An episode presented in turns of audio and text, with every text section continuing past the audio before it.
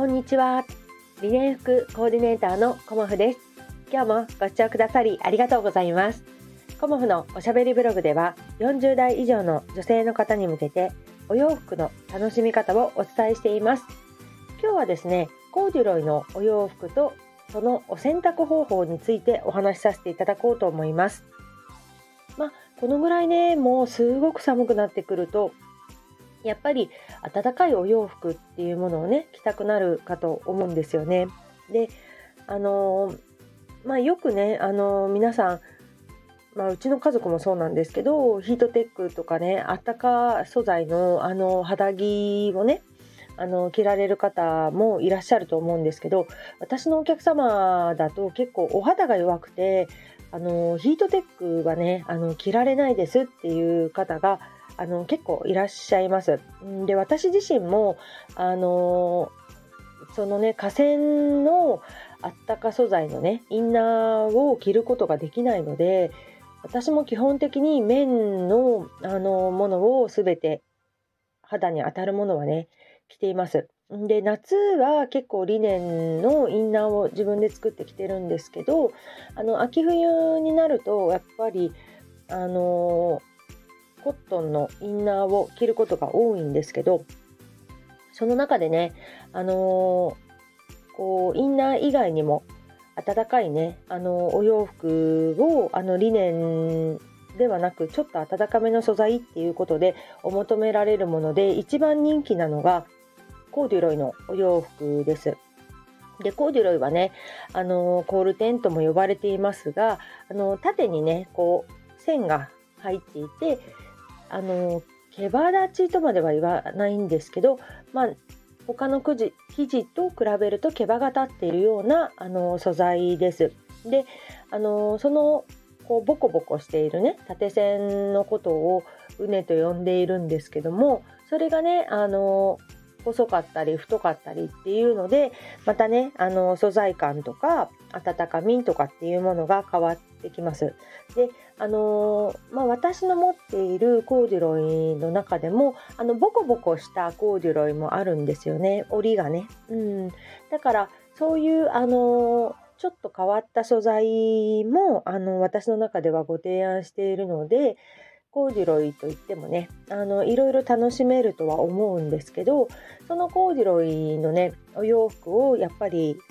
コモフのお客様は冬にねお求められる方が多いです。うんあのー、コーデュロイの中でもまあいろいろね混ざってるものもありますが私がこう仕入れているものは国産コーデュロイであの綿100%のものを使っています。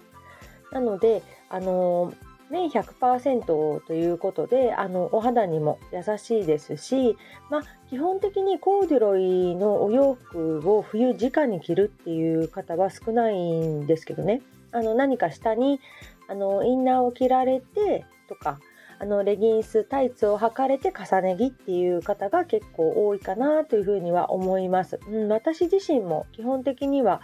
重ね着としてねコーデュロイのお洋服をあの着ています、うん、そんな感じであのコーデュロイっていうのは、まあ、生地の厚みもそうですし綿100%っていうことであの皆さんにねあの気に入っていただいてるんですけどなぜ皆さん綿100%選ぶかっていうのはまあ素材感もそうなんですけどお家でお洗濯できるっていう点だと思うんですよね。でお家でお洗濯はできるんですけどコーデュロイっていうのはあの、まあ、毛羽っていうかねあの毛足が若干ありますので生地に対してね。摩擦には弱いんですよね。だからあの摩擦をなるべく起こさせないというかね。そういう方が長く綺麗にあの着られるのでお洗濯はねちょっと注意していただくといいかなと思います。まあ、お家では洗えるんですけどね。で基本的に表面が摩擦がねしないようにということであの裏返しにしていただくといいかと思います。でできればあのネットに入れていただく、まあ、リネンもそうなんですけど基本的に私全て裏返しにして洗っていますがあのそういう感じでね裏返しにしていただいでネットに入れていただくそうすると摩擦がねとても軽減できると思うんですよね。でなおかつあのおしゃれ着洗いの洗剤の方がいいと思います。うん、色落ちだとかねそういうのも防ぐこともできると思うのであのおしゃれ着洗いのあの洗剤を使われるといいと思います。で柔軟剤に関しては、まあ、どっちでもいいかなと思います。うん、その辺はねあのよく柔軟剤についてご質問いただくんですけどあの柔軟剤ってあの色止めになったりもすることがあるので、まあ、種類にもよりますけどねなのであのどちらでもいいと思います。うん、であの一番気をつけてもらいたいのは脱水を弱めにすることですね。うん、あの絞りすぎちゃうともうシュワシュワシュワってなっちゃってそのシワがあの線みたいになってしまってね入ってしまうのであのシワをねあのできればついていない方がいいし後からねこうゴリゴリゴリゴリアイロンをかけるのもいいんですけど熱を当てるということはよりあの生地に負担がかかるということになるのでなるべくでしたらあの脱水を弱めにしてその生地のね重みでこうシワが伸びていくというような感じで干していただくといいかと思います。うんまあ、理念も全てそうなんですけど脱水弱めがねいいかなというふうに思います。まあ、アイロンを当てていただくときは、まあ、当て布をしていただくか、まあ、裏からしていただくかって感じで、絶対表面からは、あの、アイロンしないことをお勧めします。結構光ってしまったりとか、テカテカしてしまったりとか、その生地の、あの、滑らかさが損なわれてしまったりするんですよね。だから、あの、お家でお洗濯できるとはいえちょっと丁寧なあの、こうねお手入れというか丁寧なメンテナンスをしていただくことがいいかなと思います。昨日もねあのコモフのアトリエっていうかね 私の小さなアトリエにお客様2人遊びに来てくださったんですけど実際にね今年の冬のあのドットコーデュロイ新作というかね新しく仕入れたコーデュロイであのオーダーいただきました。うんやっぱりコーデュロイのワンピースすごく気に入っていますということであのお客様おっしゃってくださって昨年2年前かな？2年前の冬に初めてコーデュロイのワンピースを着てくださったお客様なんですけどそこからね、あのとても気に入ってくださって、ご注文、あのリピートしていただいております。で、ドットのね、コーデュロイが、いつも私大きめのドットを仕入れてるんですけど、今年はね、あえて小さめのドットにしてみました。うん、で、5色、6色かな？あの、仕入れておりまして、まあ、あのー、3色の赤とグリーンと黒は、まあ、だんだん減ってきてはいるんですけどそんな感じでねあのドットのお洋服もすごくねコモフの中では人気のお洋服ですねうんだからあの皆さんねあの生地が限られているのでコーデュロイはね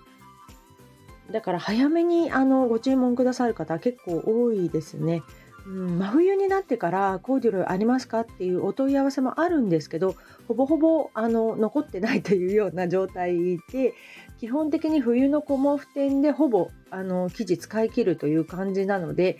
あのそういうことでね皆さんあのオーダーされたい方はすごく早くお問い合わせいただいております。うんやっぱりこの寒くなったらすぐ着たいっていうようなやイメージなので12月にはねもうあのコーデュロのお洋服持っていたいという方が多いのであのオーダーの方もだいたい10月早い方もね10月のこの時期からご注文される方が多いと思います。で理念があのお好きな方は理念一年中という方もあのもちろんいらっしゃいますけどリネンとコーデュロイを両方お持ちになるという方がほとんどですね私のお客様ではね。うんだから、あのー、コーデュロイのね、お洋服ってどんなものかなとか、まあ、コーデュロイって何だろうっていうところからだと思うんですけど、あのとてもねパンツとかでも履きやすいので、あのコーデュロイをねお試ししてみたいという方はあのパンツから試されるといいんじゃないかなというふうに思っております。そんな感じでね、あの冬のお洋服の準備もねそろそろされてる方多いんじゃないかなと思います。だんだんねこう寒くなってきますしまあ、昨日なんかはね本当に寒くて私もキルティングのねあのジャケットというかあの上着を出してきました、うん、まあダウンのねあの薄いのでもいいんじゃないかなっていうようなここ鎌倉はそんな気候でしたけれどもあの皆さんね風邪などひかれないようになさってくださいね。でコモフのあのオーダーは、えーと、今月いっぱいとさせていただこうかなと思っております。で、ネットショップにね、全然新作が載ってなくて申し訳ないんですが、あのまあ、LINE とかね、ご登録のお客様には、個別に、個別っていうかね、皆さんに新作の記事をお送りしたりもしておりますので、何かね、気になることがございましたら、コモフの公式 LINE よりあのご連絡いただけるとありがたいです。あのちょっとね11月はあの冬のコモフ店にお持ちするお洋服がほぼほぼ今ないという状態なのであの冬のコモフ店に向けて1ヶ月集中してあの制作をさせていただこうと思っておりますのでオーダーに関しては今月いっぱいとさせていただこうかなと思っております。その後ね、あのー、まあ、11月のコモフ店終わった後で、あのー、まあ、次のお仕事もありますのでそこら辺は再開時期はちょっと今回は未定とさせていただこうと思います。